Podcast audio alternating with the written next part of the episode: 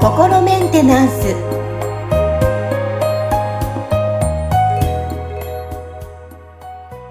はい、皆さんいかがお過ごしでしょうか。心メンテナンス、えー、本日もアシスタント三上恵と、そして気候ヒーラーの吉村隆二です。はい、吉村さん、本日もよろしくお願いします。よろしくお願いします。はい、さあ今日のテーマ、私もちょっとね、あの母としてすごい気になるんですけども、今日のテーマは、えー、胎児や赤ちゃんにも気候って、えー、効果があるのということで、ちょっと取り上げていこうかなと思うんですけども、まあ、お母さんがね、はい、赤ちゃんがお腹にいる頃からその気候っていうのは赤ちゃんにも、ね、胎児にも伝わっているのか気になるところなんですけど、いかがでしょうか。そうです、うん、はい、まずそのなんか結論から言うと伝わってると思うんですね。はい。で、あのそれがだからどういうふうに作用しているかみたいなところとか、どういう効果があるのかみたいなところっていうのは、まああのなんていうのかな、こういろいろあると思うんですけど、あのまあ僕が今までこうなんか見させていただいたケースだったりとか、それから僕のところでこう学んだ卒業生の方たちがとりあえず疲れてきたケースなんかをこう見させていただくと、そのなかなかこう面白いあの事例とかもあるんですよね。うん、で、あのまあお一人僕のそのえっと古くからの生徒さんで、あの川波さくらさんっていう、こう統合医療のコンシェルジュとかアトピーの方向けのあのカウンセリングとかをされてる方がいるんですけど、はい、あのさくらさんはあの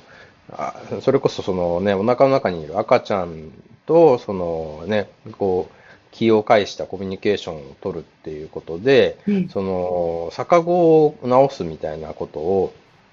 実は。はい、あの、されてて、結構それで何人もの逆子の赤ちゃんを、こう、あの、ね、元の、あの、なんていうのかな、正しい、あの、位置に、あの、戻ってもらうように、こう、コミュニケーション取って、あ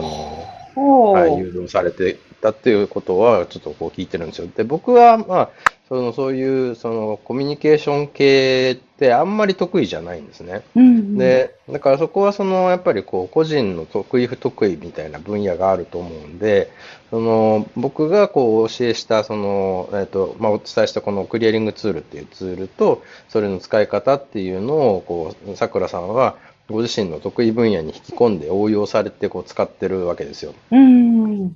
で、なんかもともとはその、あれだったんですよね。さくらさんの妹さんが、その、あれですね、なんかこう、まああれなかな、なんか、野良猫とか捨て猫の赤ちゃんを引き取って、それで、こう、その、里親を探すみたいな活動をされてる方で、うん、はいはい。で、その、ね、あの、ちっちゃい、こう、猫ちゃんたちを、まあなんかネットとか エスエヌエス 使って、こうね、あの、欲しいっていう方とマッチング、うん、こう、していくみたいな。うん、で、素敵な活動です。その、うん、ね、そうそう。で、その活動をしてて、その、やっぱりこう、な、時にはその、なんだろうな、その、猫ちゃんと相性いいと思って、で、こう、あの、里子に出したのに、どうもなんか行った先で何か、あの、うまくいってないとかね、あの、ご飯ちゃんと食べてくれなくなっちゃったとか、うん、なんかそういうようなことがこう、た、たまに起きるらしいんですよ。うん、で、そういう時に、その、えっと、まあ、その妹さんとさくらさんがお話しした中で、なんかもしかしたらちょっとそれなんとかできるかもしれないみたいなふうに、さくらさんが思われたみたいで、うん、猫ちゃんのその気持ちっていうのをこう、リーディング、あのしてみたそうなんですね。うんうん、そうしたらの猫ちゃんがそのなんか実はこういう要望を持っててってこのこういう風に働きかけてあげたらそのちゃんとご飯食べるようになったとかそのねなんかこう家族とのこう関係性があのこう緊張感が取れてあのねいい家族になれたとかっていうような。そういうようなことがこうあの起きるようになって、それでなんかしばらくそういう猫ちゃんのあのリーディングっていうのをこうしばらくされてたんですけど、その中でなんかそのたまたまその逆子で困ってるんだよねみたいな方とお話しされた時に、じゃあちょっと試しにみたいな感じでこうやってみたら、実は赤ちゃんがこういうふうに思ってたから逆子になってたみたいなのが分かって。でも、例えばそ、それって、あの、ま、なんだろう、猫ちゃんだと、もうその目の前に猫ちゃんがいらっしゃるわけじゃないですか。でもし胎児の場合だと、まあ、お母さんの、こう、お腹の中っていうか、赤ちゃんの雰囲気とかっていうのは、まあ、まだお腹の中は見えないじゃないですか。ああ、まあ、でも実際、その僕、あの、こう個人のお客様向けにセッションとかされるときって、はいはい、そのご家族のクリアリングとかを遠隔でこう一緒に、あの、そのセッション中にやったりするんですけど、もう全然その、なんかご家族のね、なんか、それこそお名前も顔写真もなくても、その、今こう、あの、お話ししてるこの方のお母さんとかっていうふうにこう、辿ってつながっていくことはできるんで、あの全然それはあの難しい話ではないですよ、見えなくても。その猫ちゃんに関しても、あのなんかこう写真あの、それこそ携帯で撮ったような写真とかを見て、はいはい、それでリーディングしてもらうっていうような感じでやってるらしいですし、だから、はいまあね、僕はあんまりそのなんか動物とか赤ちゃん苦手なんで、うん、あのそういう話があったら、あ、得意な人いるんで紹介しますねって言ってあの名倉さんに回しちゃうんですけど。ええーはい、そうなんですね。でもね、あの、まあ、若干なんだろう、あの、話して聞いたりするのは、まあ、赤ちゃんが、例えば、はい、あの、このお母さんのところに行きたいとかっていう、そういう意思を持ってたりとか、あとはなんか、生まれた時に、あの、お腹の中でこうだったっていうお話をするっていうね、ことも聞いたりするので、やっぱり何かこう、お腹の中にいる段階で、まあ、この意識として何かあるんだろうなっていうふうに私も思ったりはするんですけども。そうですね。もうそれこそだから、うん、あの、その桜さんがそのリーディングして赤ちゃんがこう実はこういう気持ちだったとかっていうのが分かって、それをこうお母さんに伝えると、そのお母さんがそのこうね、そのご自身のお腹をこう撫でながら赤ちゃんにこう語りかけるみたいなことをあのするだけで、実はそれでなんか差が治っちゃうみたいなことっていうのが結構あるし、その赤ちゃんって、うん、そのまあ、ちょっと僕もそのあのいろいろとこう独自に研究して最近こうあ多分こういう感じになってるんじゃないのかなって見えてきたところとしては、どうやらそのこう大人の意識とは別に赤ちゃんの時の意識っていうなんかその別のこう意識を持ってまずそのお腹の中に宿るみたいなんですよ。うん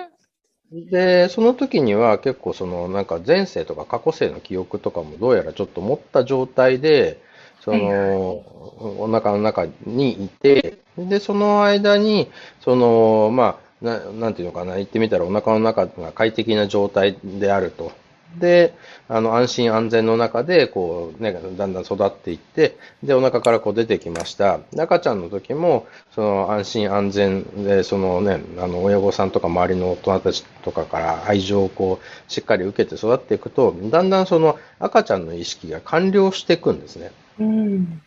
で、これがその正常にこの完了のプロセスがこう、あの、進んでいくと、なんか大体さんさいぐらいまでに赤ちゃんの意識っていうのはこう完了して、うん、で、その間に大人の意識がだんだん育っていって、それで大人としてこう育っていく。だから、その結構そういう体内記憶とか前世の記憶とかって、うんはいはい、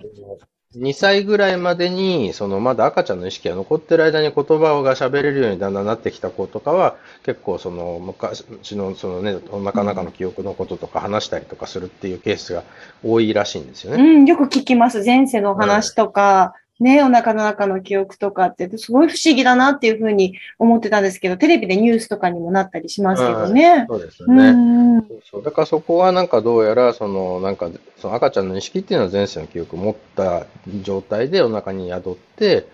ていうことがあって、それでそのちゃんとその意識が、まあ言ってみたらそのこう自分はここにいていいんだ、歓迎されてる、安心安全な場だっていうふうにこう感じると、だんだんこう終了してこう完了していくんで、その今度は大人の意識っていうのがちゃんと育っていって、ちゃんと大人になっていくっていうプロセスがこう進んでいくんですけど、これがその赤ちゃんの時になんかこう例えば十分な安心安全が得られなかったとか、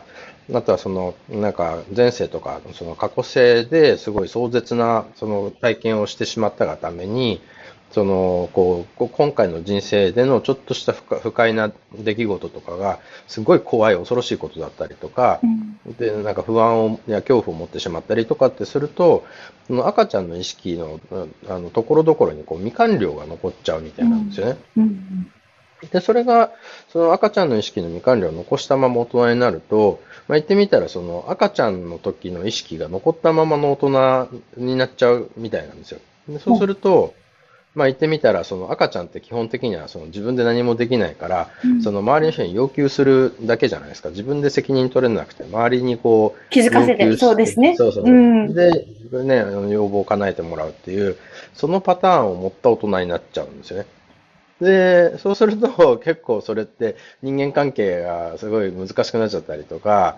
いつも不満を抱えている状態になってしまうんですよ。 な, なぜなら赤ちゃんだったらあ可愛いね可愛いねってみんなお世話してくれるけど、お大人がそうだったらちょっとなんか何やってんのお前みたいな感じになっちゃうじゃないですか大丈夫かってなりますもんねなりますね。だからそうするとそのすごいねなんか不満の多い人生に な, なりかねないんで、ん僕は結構そのこう例えばいろんな方の相談とか受けてるときにあ赤ちゃんの時の意識残ってんなっていうのを見つけたら、その、えー、エネルギーを送ることで赤ちゃんの意識を完了させるっていうことをやってるんですけど、まあ、これをやることで、まあ、今のそのその人がこう抱えているようなこうあのコミュニケーションの癖だったりとか、人間関係でのこうこじらせやすいポイントみたいなものが解決していくっていうような、はい、ことが、えーとまあ、今までこうたくさん見てきてますね。うん、なるほどですね。もう生まれる前からそういった関係性があるということで、すごい今日もなんかすごい気になる話題でした